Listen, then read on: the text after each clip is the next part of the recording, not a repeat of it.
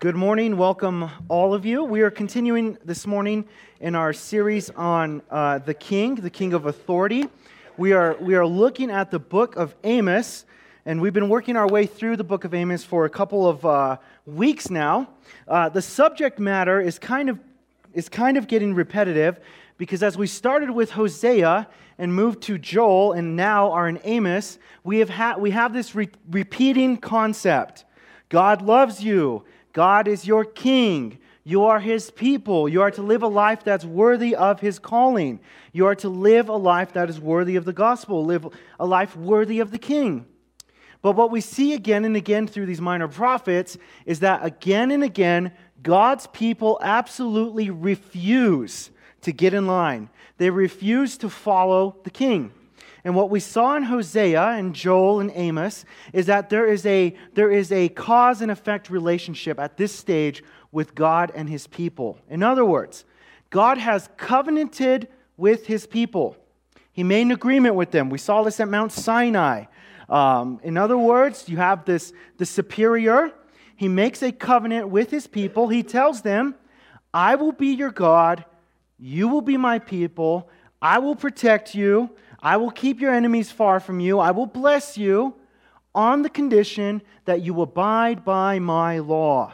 That is the contract that is set up. And what, what we see, imme- almost immediately, the people of Israel cannot remain faithful to God. And God must punish them to prod them to come back to him. These are two themes. This is the theme that we have come to again and again and again in Hosea, Joel, and now in Amos. And this morning, once again, this is going to be the theme. I'm going to tell you right up front, again, this is our theme. Um, if you're taking notes this morning, the title of, of, the, of the sermon today is God's Authority to Restore and to Destroy. God has the authority to restore his people, and he has the authority to destroy his people. We see this in the book of Amos, in Amos one, chapter one, verses chapter two, three. We saw that God pours out his judgment upon the nations surrounding Judah and Israel. So at the beginning of the book, uh, God is pouring out his judgment on, on all these nations surrounding Israel and surrounding Judah. And so the original audience at this time, the Israelites, they would have celebrated this. They would have looked forward to this. They would have said, finally, these nations surrounding us are getting theirs. God is bringing judgment upon them. Things, however, take an ironic turn in chapter two, verse four, because here, God turns his attention to judging his own people. In some ways, God's people's judgment will actually end up being more severe than the other nations surrounding Israel, because God's people had higher, better, more full exposure to God through the law. Therefore, they were held to a higher standard. It was an immense privilege that Israel enjoyed to actually have Uh, the, the privilege of receiving God's law and being God's people. In chapter three, God elaborates on Israel's guilt. And then in chapter four, what Brent preached on last week, God warns his people that he has judged them already with a heavy hand. Remember, he is he's taken their food. He's taken their water. He has struck them with plagues. He has brought enemies to them, so, so they have to fight. They have to go to warfare. God has already brought judgment on his people, and yet they refuse to repent. It, it's like, it's like there is not much more that God can do in order to break them. The, the, the, the next step is, is, is lethal. The next step is nothing short of destruction. Chapter four ends with a startling warning. This is what we, we covered last week. Since they have refused to repent, they have spurned God's judgments, and they are going to face his full fury. God's people are on the very precipice of meeting God. And this is not a good meeting. This is not, this is not the, the reunion of, of, of lovers. This is Israel fixing to meet the judge. In our text this morning, we are going to see God's mercy and His judgment. God is the just judge who must punish sin, but He is also the only one who has the right and the authority to restore individuals. No one has to face God's judgment. Nobody has to face it. He offers restoration. And the question before us this morning is, will God's people accept His kind offer of restoration, or will they once again refuse it? That will be what we're turning to this morning in Amos chapter five. But before we go there, let's go to the Lord in prayer and ask for His help in understanding this passage this morning. Let's pray. Father, this morning we are gathered as Your people. We do sing to You. We are amazed at Your name. When we sing the name of Yahweh, it does maximize our joy in You. It does lift up our heart's affection for You. We think of Your covenant love for us, Your redemption of us. It is a great thing to be able to sing out to You and to, to praise You and to call You by name. This is a wonderful thing. Father, we are dependent entirely and totally upon Your grace. So this morning, I ask that You would help all of us in here to be able to understand Your word through Your Holy Spirit. Illuminate the text to us. Make its meaning clear. Use this flawed instrument to deliver Your message. Don't let me get in the way at all, Father. Let Your word be clear. Let Your people change as a result of it. And let You get the glory. These things we ask in Christ's name. Amen. Again, so we have Israel, they're, on, they're at the precipice of judgment, they're fixing to face judgment again, God is offering restoration, are they going to accept it? Are they going to take Him up on His offer? Amos chapter five is our text this morning. We'll be covering chapter five and chapter six. So point number one, uh, verse one through seventeen, God pleads with His people. God pleads with His people. We see this in Amos chapter five, verse one and two. He says this, "Hear this word that I take over you in lamentation, O house of Israel. Fallen no more to rise is the virgin Israel, forsaken on her land, with none to raise her up." So chapter four, five begins with a lamentation, with an, an expression of sorrow. God says, "Hear this word that I take up over you in lamentation."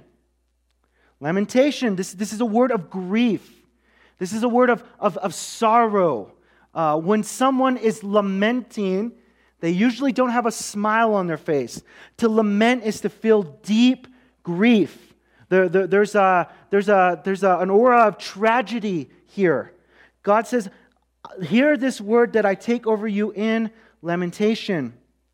Now, this is meant, as, as the reader, this is meant to jar us. This is meant to, to get our attention.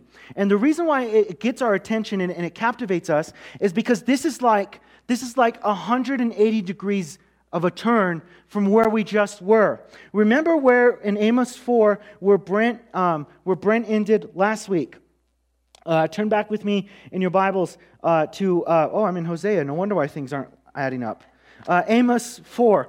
Uh, turn back with me to Amos four at the end of the at the end of the text. He says, um, "Therefore," um, he says, "I overthrew some of you as as when God overthrew us." So he, in in chapter four, from verse uh, six through thirteen, remember God is tracing all of the judgments that He has given them.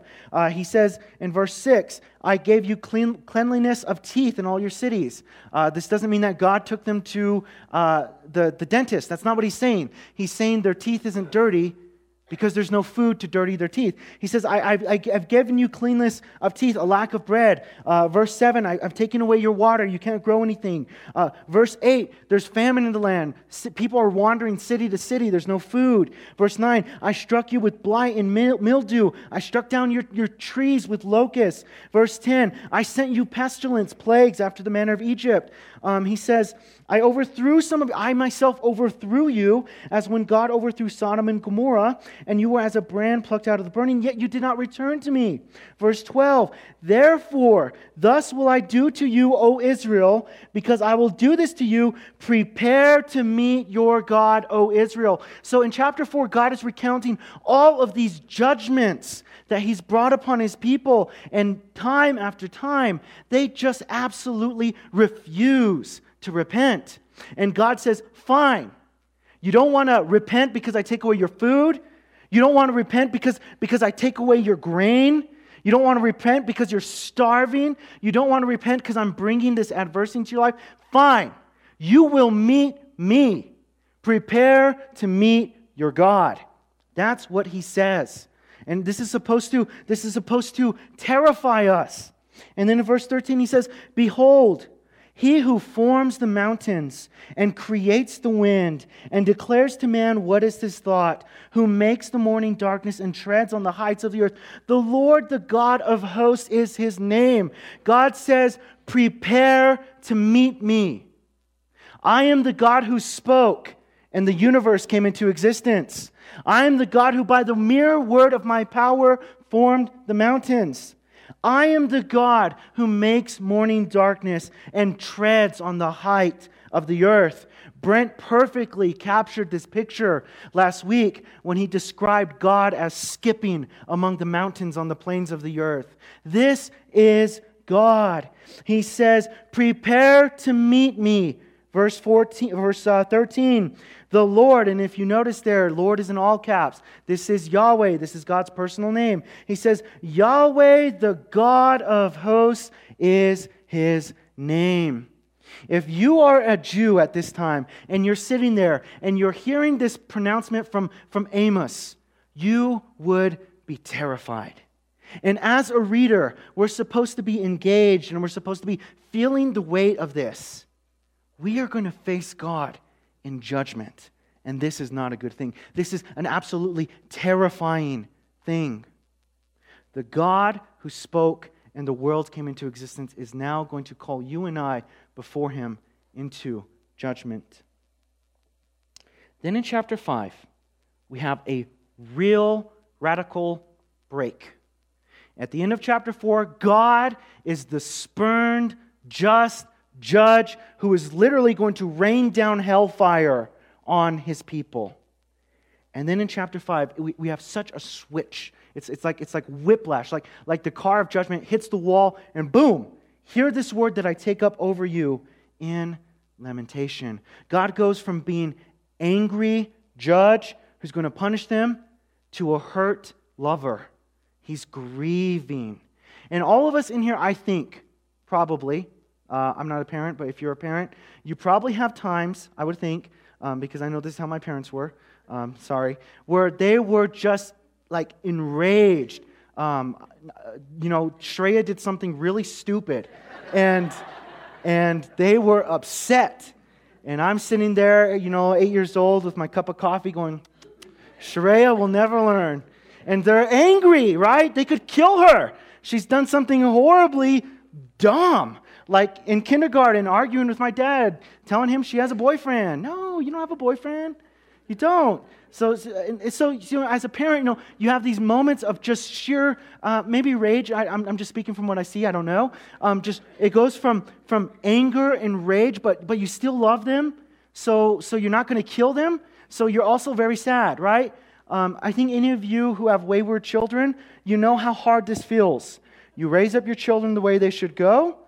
You want them to follow Christ, and they've walked away, and it hurts you. It angers you on the one hand, but but you but you're a parent. You love them. You want what's best for them. You want them to come back. And here it is with God. He's upset. He's angry. He's furious with his people, but he laments for them.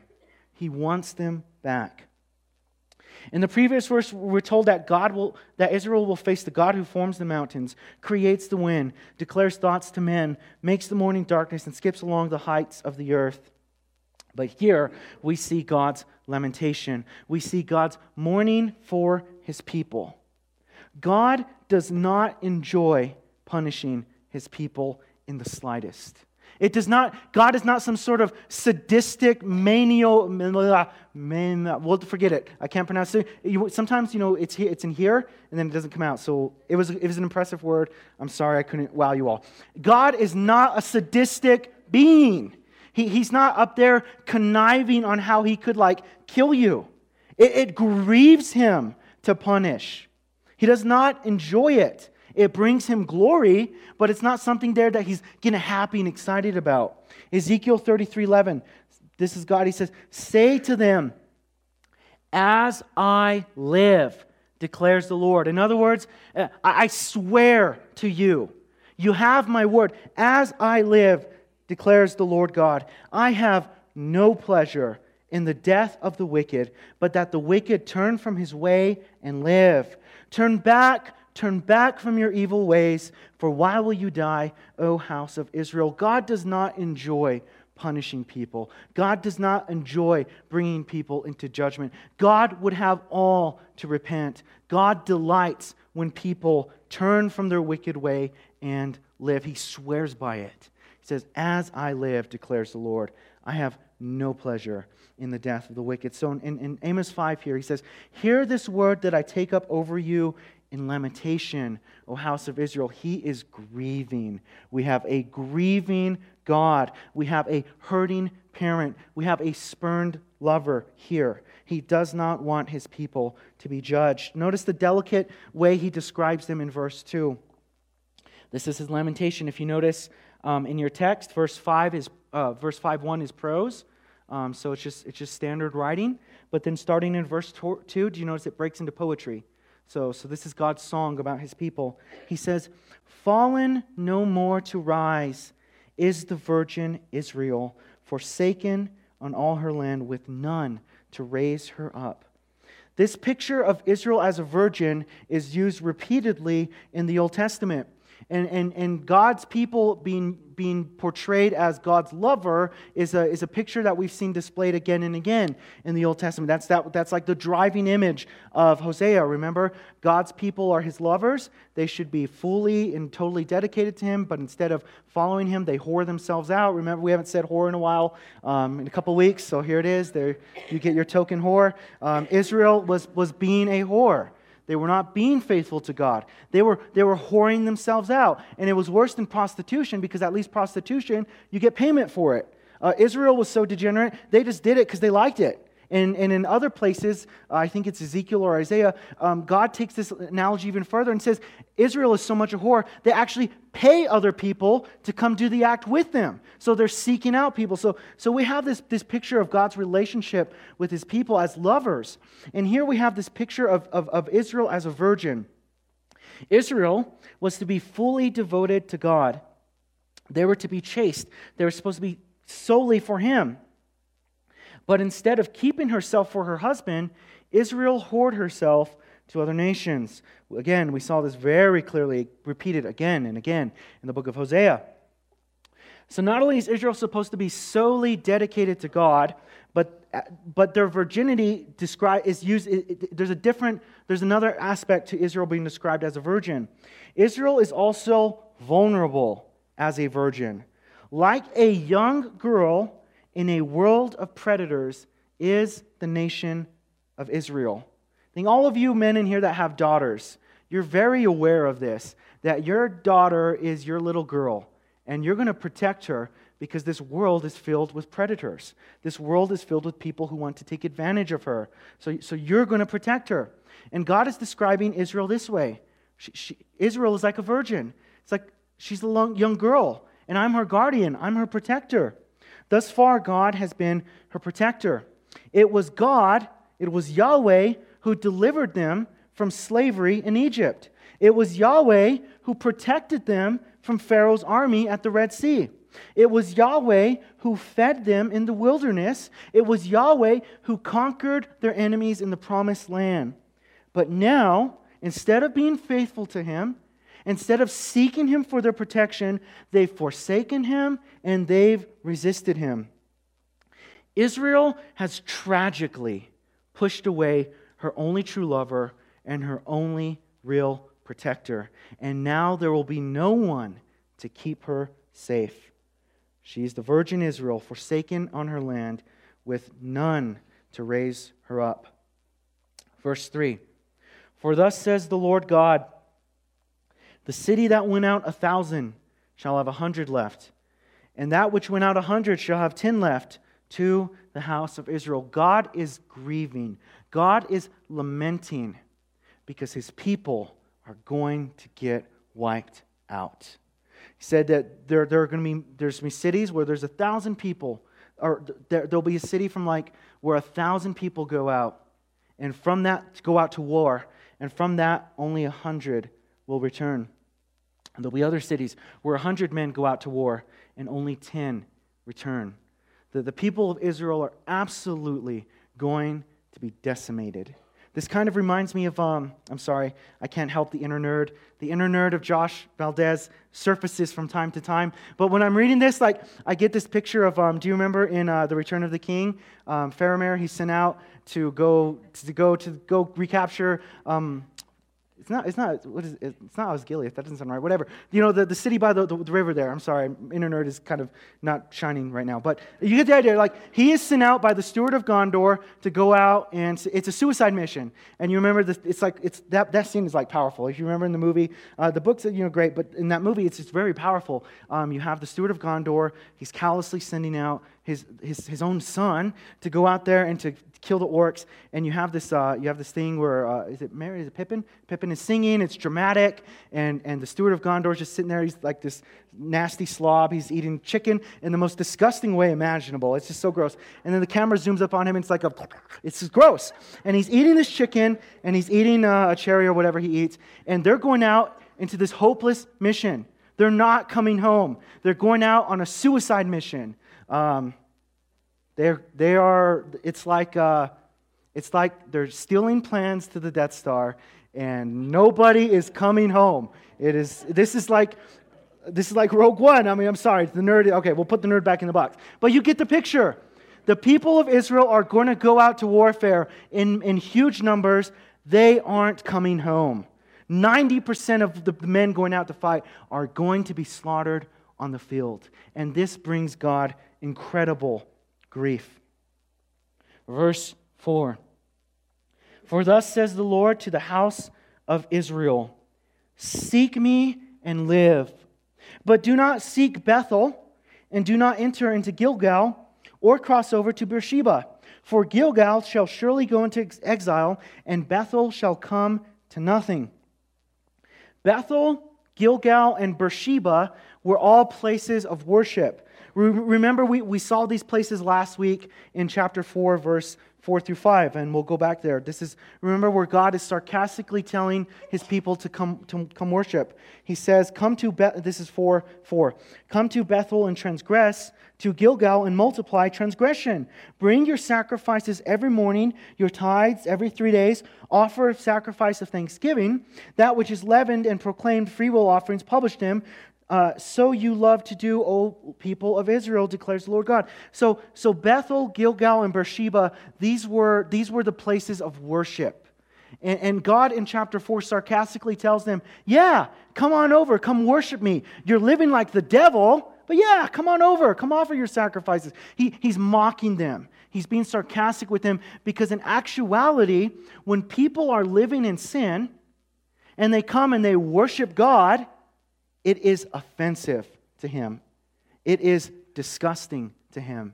It is hypocrisy at its highest. And he'll have none of it.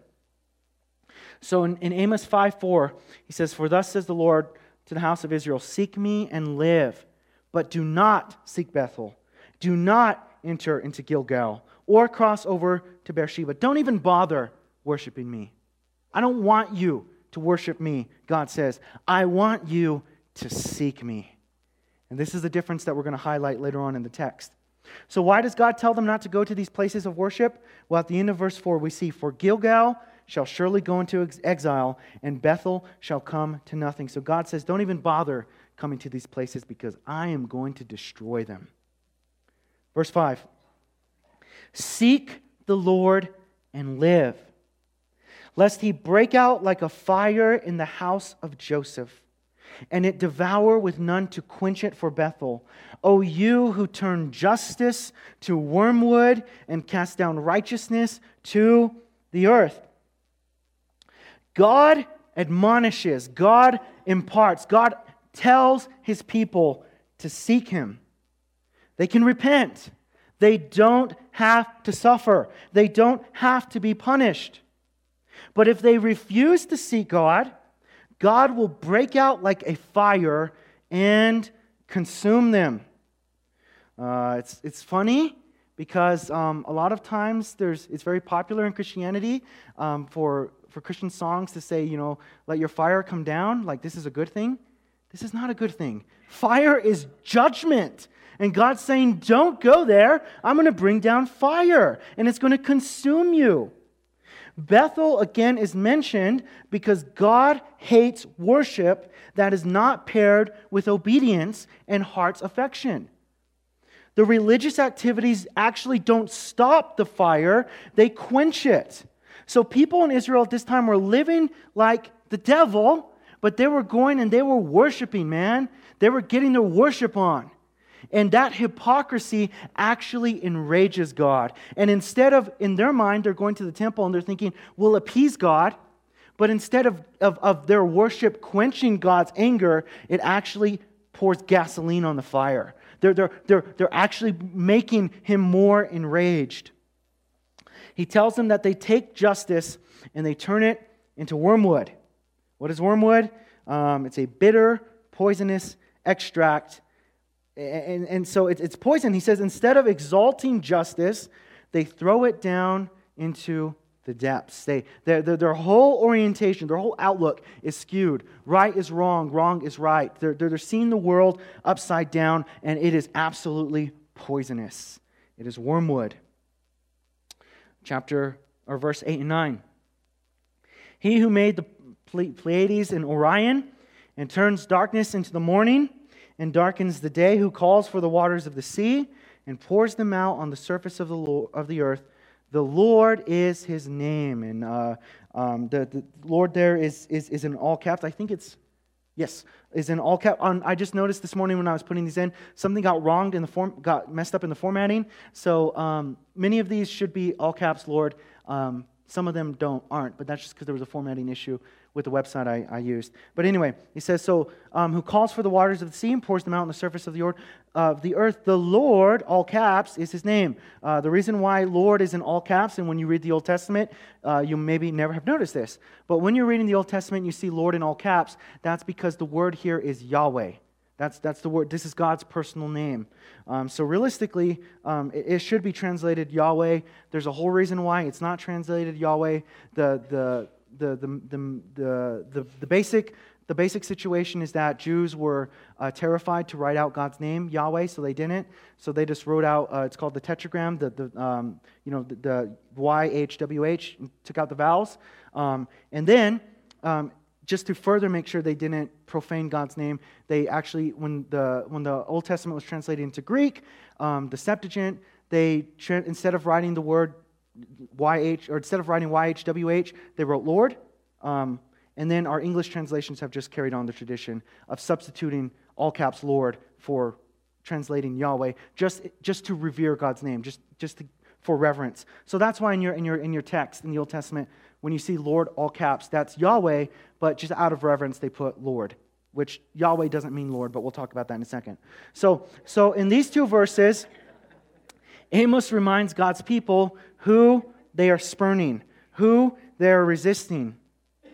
He tells them, they aren't rejecting a lifeless idol made of wood or stone or metal.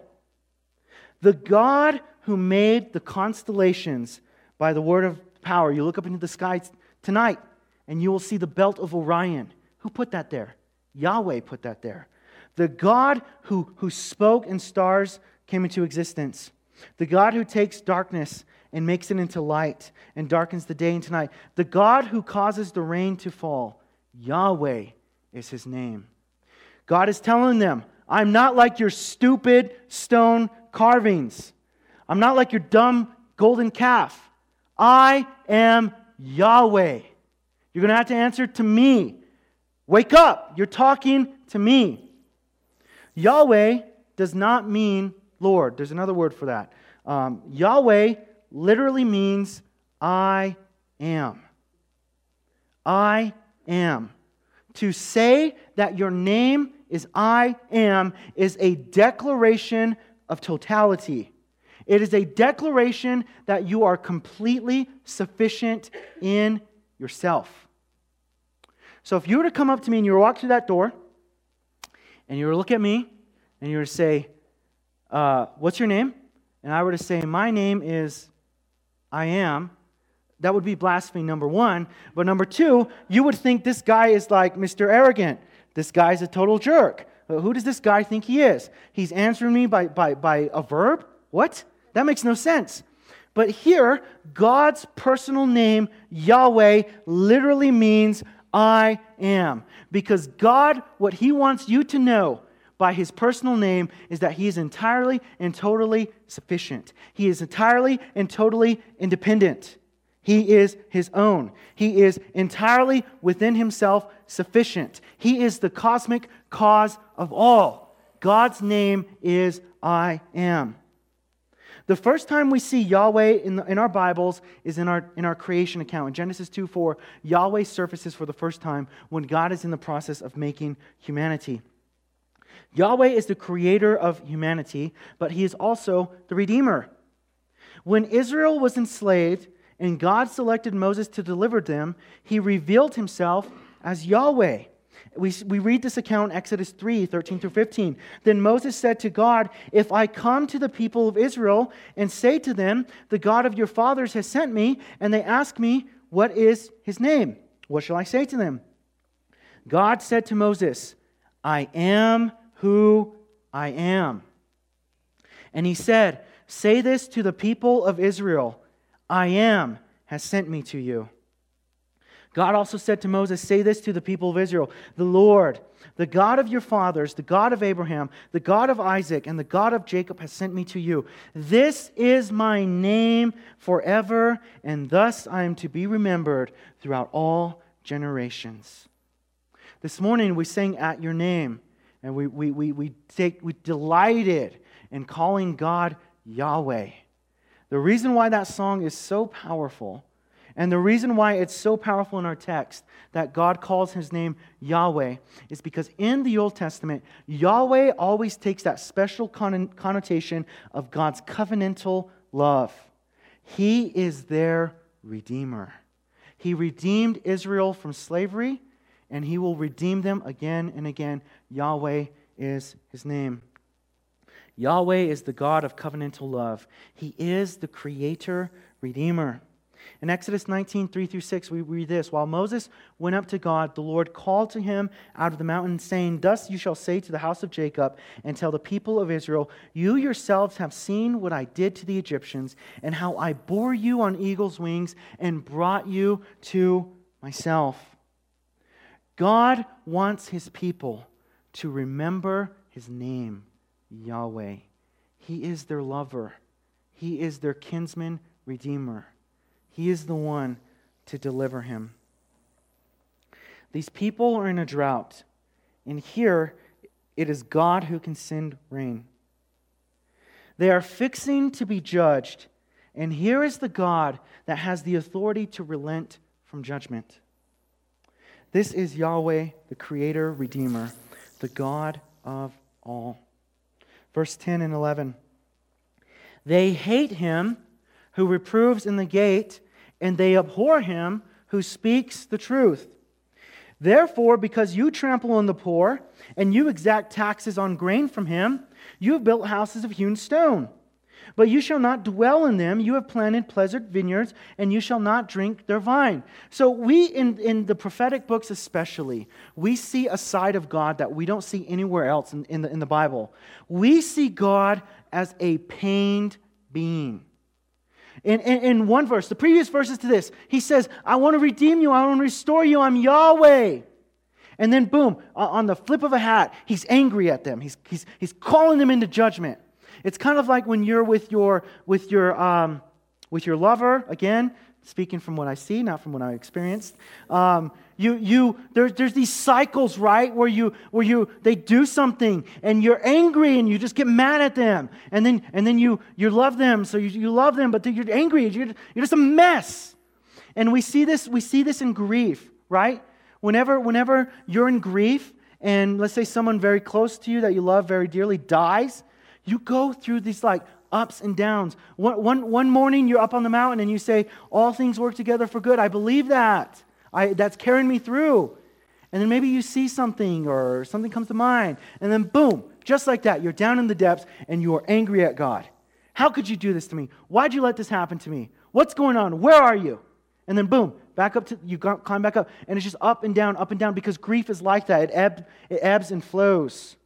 And and you can see that. Uh, um, one of the most powerful books I've ever read is A Grief Observed by C S. Lewis. C S. Lewis write, wrote one of the most powerful apologetics against the problem of evil called The Problem of Pain. Check it out. It's awesome. But C S. Lewis, who was a great theologian, philosopher, um, and fiction writer, he he he he wanted to get married. He never got married. Finally, he gets married. It's like this big thing, big hurrah. Um, uh, you know, he just, he finally gets his wife. And then his wife gets cancer and rots away to death. And Lewis writes in his journal, uh, what the, the book A Grief Observed is his journal during the during the time after his wife either is dying or right after she has passed away. I don't remember. It's been a while since I read it. But anyway, you read that book, and and, and Lewis never meant for it to get published. It got published after he died. Um, but you read that book, and it's like Lewis is one day trusting God. He's great. He's God's God's kind. He's merciful. Then boom, you turn the page and he's in the depths and he's angry. He's upset. And, and this is how grief is. And here we have God. He wants to redeem them. And then boom, he's he's angry at them again. Israel has come to a place where they hate good, and they hate those who practice good. Verse ten, he says, they hate them who approves in the gate. They abhor him who speaks the truth. They hate the expression of justice displayed by those who reprove at the gate. Remember, in, in Bible times, the gate is where, where legal proceedings occurred. The gate is like the courthouse. So Israel does not like justice. They hate it. They abhor those who speak the truth. When people are living in sin, they cannot stand to listen to those who speak the truth. It is offensive to them. They cannot stomach it. In Israel, this is the case. The people hate the truth. It is not a popular thing to be a prophet in these days. Uh, if you're a prophet and you call people out into, into truth, they might just strip you naked and throw you into the sewer. It happened. It happened to God's people. It, it, the, the guy bringing truth was not looked upon as, as a good guy. He was an annoyance. People hated him. Further, Israel, they treated the vulnerable and the helpless unjustly. Instead of helping them, they stepped on them to get ahead. They became rich on the backs of the poor. Because of their becoming wealthy by oppressing the poor, they built impressive houses. But God says they are never going to live in them. They have nice, pleasant vineyards with huge grapes. But because of how they got there, they're not going to enjoy the fruit of the vine. They will not drink their wine. Verse twelve and thirteen, for I know how many are your transgressions and how great are your sins. You who afflict the righteous, who take a bribe, turn aside the needy in the gate. Therefore he who is prudent will keep such silent in such a time, for it is an evil time. God tells them, your sins are naked before me. You cannot hide them. You refuse to help the needy. I am going to punish you. Verse fourteen and fifteen, he says, seek good. Now again, see, he was just angry at them. Now he's coming back. He's wanting them to repent. He's, he's, he's the parent. He's wanting the wayward child home. He's the lover who wants his wife to stop whoring around. He wants her home. He wants her back. He says, seek good and not evil that you may live. And so the Lord, the God of hosts, will be with you as you have said. Hate evil and love good and establish justice in the gate. It may be that the Lord, the God of hosts, will be gracious to the remnant of Joseph. God strongly beckons his people to return to him. They don't have to be destroyed. He tells them if they will seek good, which is himself, they will live. If they will but repent, Yahweh, the God of hosts, will be with them. The promise of God being with us The promise of God being with us and we being his people is the desire that everyone craves for. Everyone was made to be in God's presence. Ecclesiastes, one of the most philosophically sophisticated book in all of the Bible, records Solomon's struggle in this area. A significant part of his struggle is his rampant hedonism that leaves him completely empty. And in Ecclesiastes, Solomon says that God has put eternity in man's heart, but they have sought out many schemes. So instead, inst- I know it's cliche, I'm sorry, I don't like Christian cliches, um, but they're around for a reason. Some of them are true, most of them are horrible, but this one's actually true.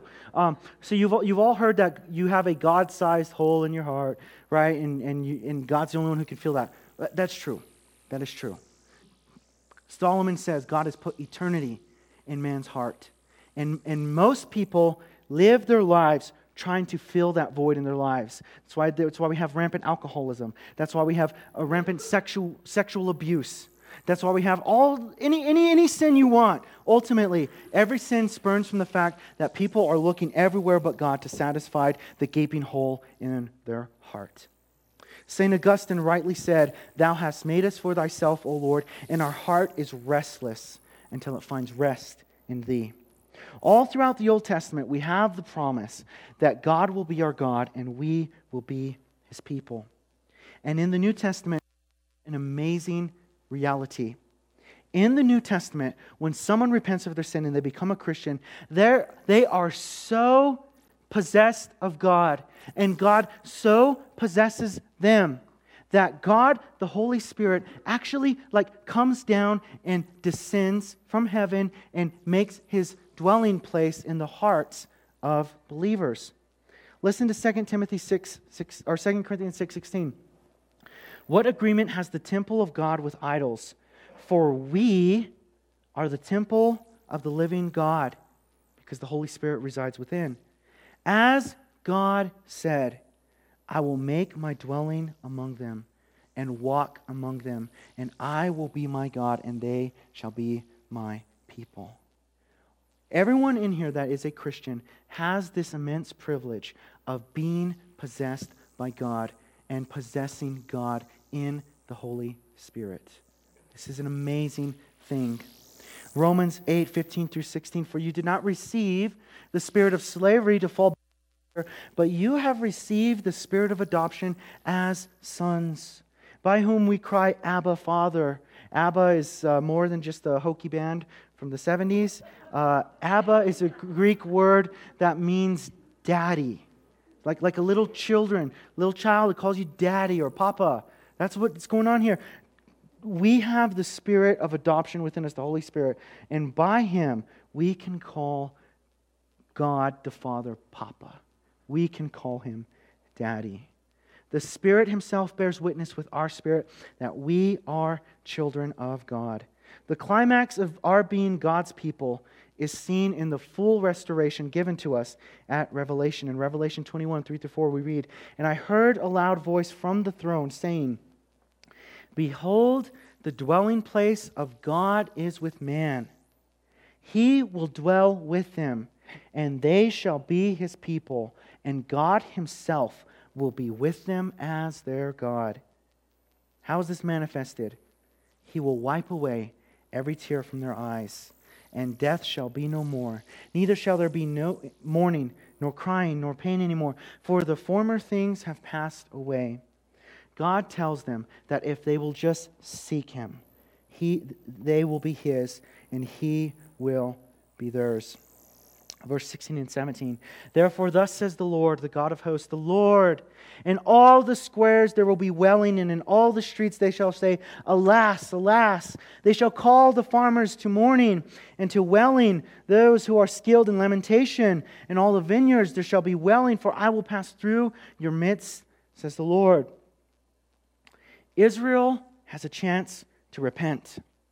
It's not too late. God is calling his people back to himself, but tragically, they will not have it. They refuse to repent. They would rather tightly cling to their sin and be destroyed than to repent and return to God. As a result, they will be filled with mourning and pain. The, the, verse seventeen says, "I will pass through your midst," because they rejected them, rejected him. God is coming to them, not as a caring father. He's not coming as a longing lover. Because they've spurned him again, he is coming as their judge.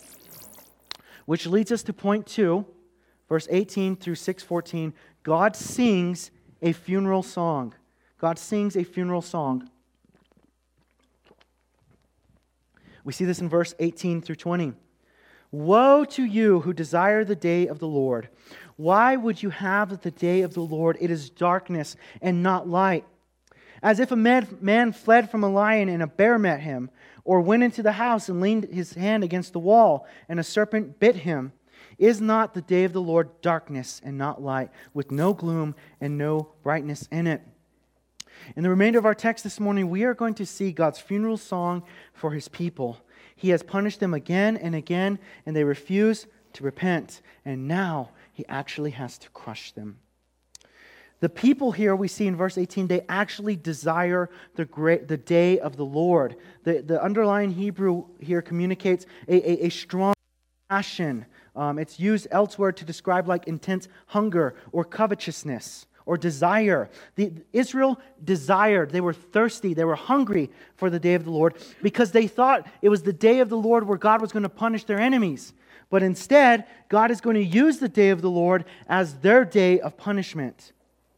There is no great and terrifying day of judgment called the day of the Lord. It, it's like it's like someone who escapes a lion. Like let's say you're in a, um, I don't know, you're in. I was gonna say Bloomfield. That makes no sense. You're in Africa. There's a lion. Uh, there's this lion. It's like at this point, it's like, well, well, it's over for me. You're not gonna outrun a lion, but let's just pretend for sake of argument, you somehow you're like you're in, you're in, you're in peak physical shape like me, and you outrun the lion. So you finally get away from the lion, and you're sitting there by the road, you're getting your breath, you're drinking coffee, because that's what keeps you going in life, and all of a sudden you look over, and out from the bushes steps a bear. It's it's over, man. I mean, somehow you escaped the lion, you're not escaping the bear, but let's just pretend you do escape the bear. You you escape the lion, you escape the bear, now you, you get home. You get home, you drink a glass of water, you lean against the wall because you're exhausted, and would you have it? There's a snake, and it bites you on the wrist, and you die anyway, okay? It's... It's like the worst luck ever. This is like, this is horrible. Uh, this is someone who can't, who can't get a break. The point, here's God's point. You cannot escape the day of judgment. It's coming for you. You might, you might somehow, you might be three hundred pounds and the famine's not going to affect you. Uh, you, you might stay at home and not go to war and you're not going to feel my judgment. But the day is going to come where my judgment is unavoidable. It's inevitable. That's what he's saying. twenty-one through twenty-four. I hate, I despise your feasts. I take no delight in your solemn assemblies. Even though you offer me your burnt offerings and grain offerings, I will not accept them. And the peace offerings of your fattened animals, I will not look upon them. Take away from me the noise of your songs. To the melody of your harps, I will not listen. But let justice roll down like waters and righteousness like an ever-flowing stream. God again returns to the topic of superficial worship. Worship is done for them. Israel is doing worship in sacrifice and in song, but not in heart and not in obedience. God isn't at all interested in, in Israel's fabricated, superficial worship. God isn't interested in making in, in His people making a show of their religious expression. The people of Israel were living a life that was characterized by injustice, poor treatment of others, and unrighteousness, prevalent sin in their own lives. They had the mindset that they could live any way they wanted and then come to worship, and somehow worshiping God enthusiastically would make up for their sin. But God would not be appeased with right form. He isn't interested in people saying that they love God and singing to Him how great they are. God wants people's hearts, and He wants them to live a life of obedience. Hosea six six, for I desire steadfast love and not sacrifice, the knowledge of God rather than burnt offerings. Psalm fifty-one sixteen through seventeen, you do not delight in sacrifice, or I would give it. You will not be pleased with a burnt offering. The sacrifices of God are a broken spirit, a broken and a contrite heart, O God, you will not despise. The application for all of us here is obvious. God isn't interested in our worship if we aren't loving Him with our whole hearts. God isn't interested in our worship if we aren't living a life of obedience. Having the right heart in worship is just as important to God as having the right form. Christians in the church today, in broader evangelicalism, have a superficial perspective, a shallow understanding of worship. By and large, people think that worship is equivalent to the singing part of the service. So, so you may have said, oh, the worship was at the beginning and now we're doing the preaching. No, that's wrong. People live like heathens for six days, and then they come to church and they sing. They might really even get into it. They might raise their hands. They might clap. They might cry. We might look at them and say, that's a worshiper. But that is not true worship. Singing is an equivalent to worship because worship isn't simply an event on Sunday. Worship is a lifestyle. Paul in Romans twelve, one through two says, I appeal to you therefore, brothers, by the mercies of God, to present your bodies as a living sacrifice, holy and acceptable to God, which is your spiritual worship. Do not be conformed to this world, but be transformed by the renewing of, the, of your mind, that by testing you may discern what is the will of God, what is good and acceptable and perfect. In the Old Testament, people would come with their doves or their grain or their animals, and they would, they would offer that on the altar as a sacrifice. But Paul tells us, we do not go to the altar to offer lamb, as good as it is. Uh, you, that's not, that's not worship. You live every day as a living sacrifice. You live every day being conformed to Christ, furthering yourself from the world. You live every day conforming to Christ. This is a living sacrifice. This is worship. As Christians, we are a living sacrifice. To be a Christian is to die to yourself. To be a Christian is to be one who has submitted to Jesus as Lord. He is your master, and you live every day in obedience to Him. Our being a living sacrifice is our spiritual worship. Our entire lives are to be lived as a living sacrifice. Our entire lives, every day, is to be a living sacrifice, because our entire life is worship. If we are not living as a living sacrifice, if we are not living a life of obedience, when we come here on Sunday and sing praises to God, we are disgusting Him. We aren't bringing Him pleasure. This text says that God doesn't matter how much we get. If you're not living a life of obedience, it's offensive to Him. He doesn't want to hear it. five, twenty-five through twenty-six. Did you bring me sacrifices and offerings during the forty years in the wilderness, O house of Israel? So, so he tells them, you guys were in the wilderness, you were under punishment, and you offered me sacrifice back then. Remember, there was the tabernacle. He says, that's not how you know me. That's not how you have a relationship with me. That's not how you worship me. It's not equivalent to sacrifice. Worship is not equivalent to singing. Singing is part of worship, but it's not equivalent. Do you understand? Living your life as a living sacrifice, that is worship. And part of that is the Sunday morning singing and hearing God's word. So God says, you you you looked out other you sought out other gods, you Sikkoth your king and Keon your star god, you took them out, fine. Those are your gods, you take them. I'm sending you into exile, and they can come with you. That's what God says. six, one through three. Notice, notice, notice God's offense is taken even further in chapter six. Woe to those who are at ease in Zion, and to those who feel secure on the mountain of Samaria, the noblemen of the first of the nations, to whom the house of Israel comes. Pass over to Calneh and see, and go there from Hamath the Great, and there go to Gath of the Philistines. Are you better than these kingdoms, or is their territory greater than your territory? O you who put far away the day of disaster, and bring near the seat of violence. So we see Israel. They're, they're, they should see judgment is coming. They should be aware that God's going to come down on them. But are they? No. They're not scared. They're not nervous. They're reclining on a couch. They're, they're, they're, they're, they're chilling. Verse four. Woe to those who lie on beds of ivory and stretch themselves out on their couches and eat lambs from the flock. They're not eating mutton. They're not eating hard meat. They're eating lambs. They're eating the best meat, the succulent meat. And calves from the midst of the stall who sing. Again, we're returning to worship, that God really is offended by people who sing passionately, but don't live in obedience. He says, who sing idle songs to the sound of the harp, and like David, invent for themselves instruments of music. He's, he's saying, look at these people.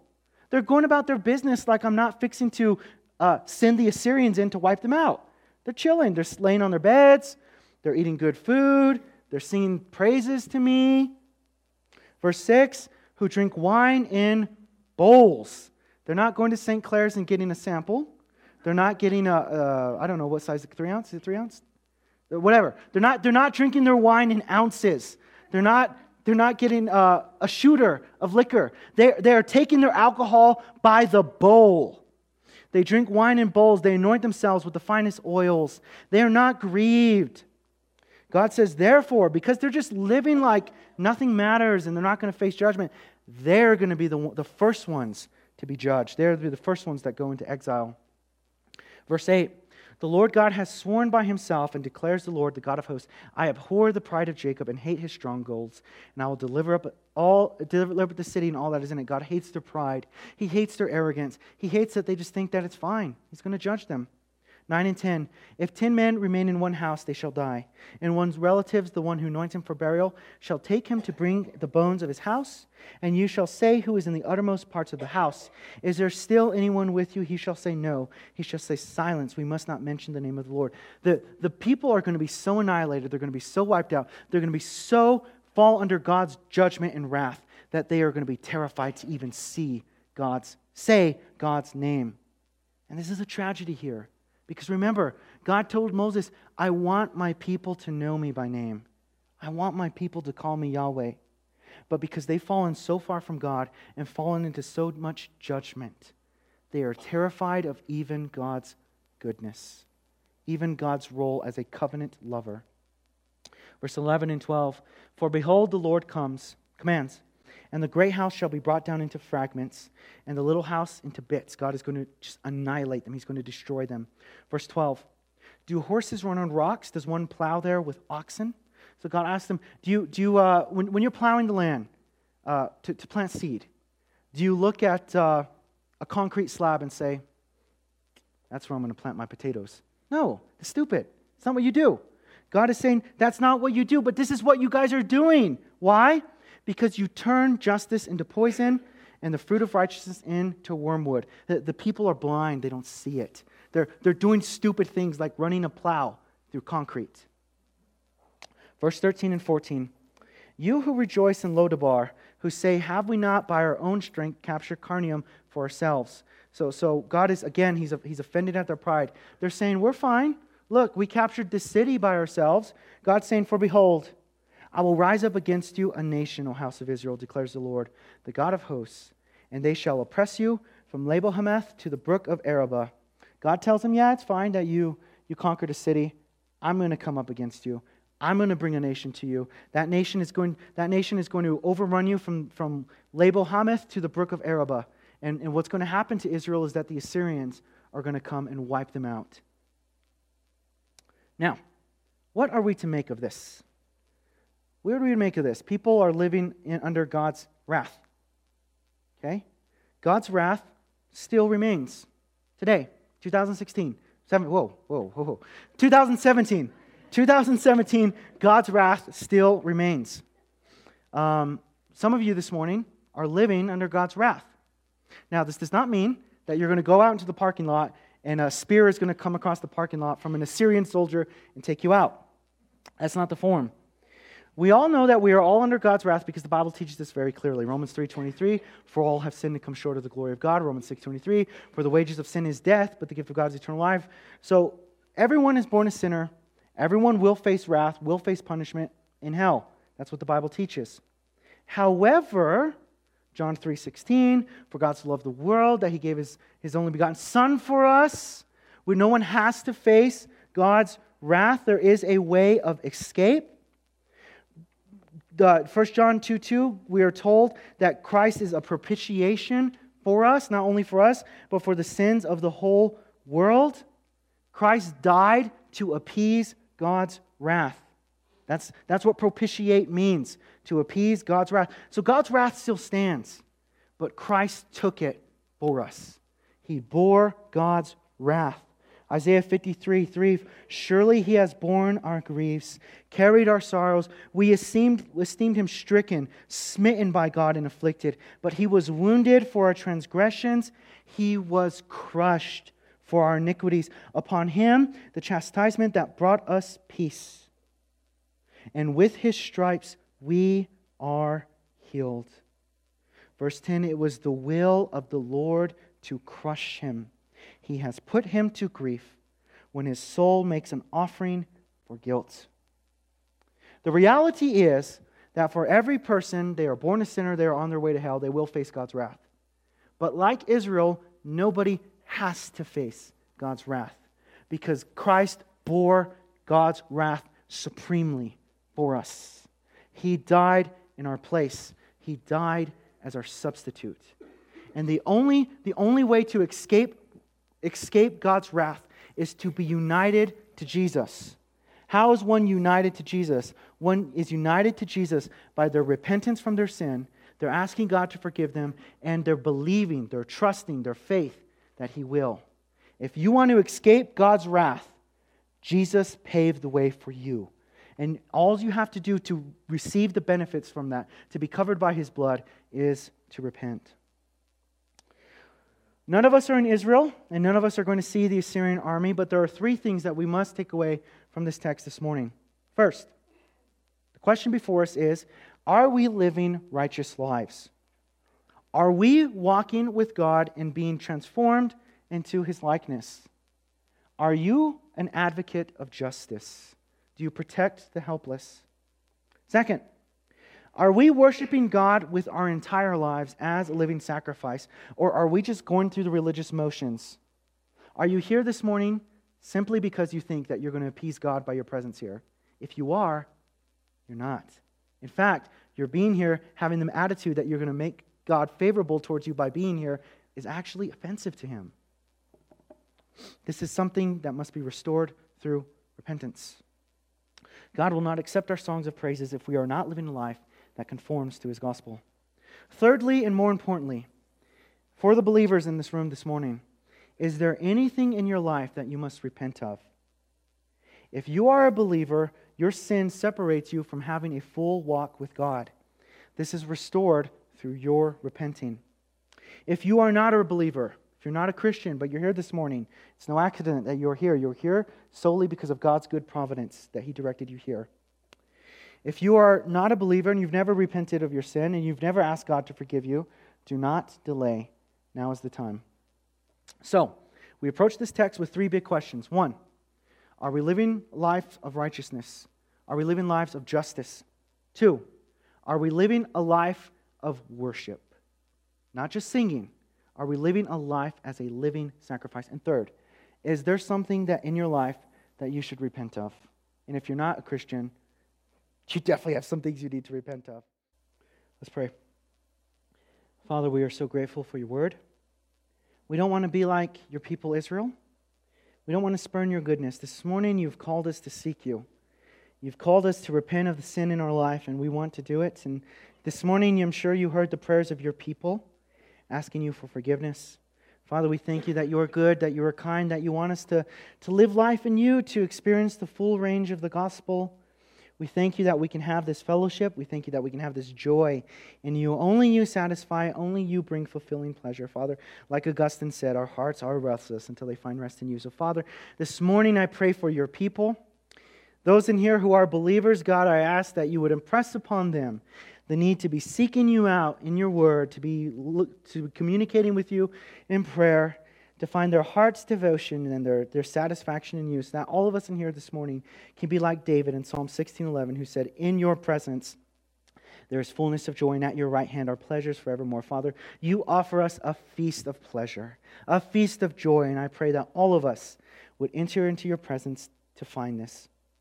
Father, if there's no one, if there's someone in here who is not a believer, I pray that through the power of your Holy Spirit that you would rip out their heart of stone, give them a heart of flesh, that you would give them new birth, you would regenerate them, you would break them, you would show them the need to be in a right relationship with you. Father, we are so grateful for your word. We thank you for it. As we go out this morning, I pray that you help all of us to live lives that are conformed to you. Help us to live a life as, as a living sacrifice. These things we ask in Christ's name. Amen.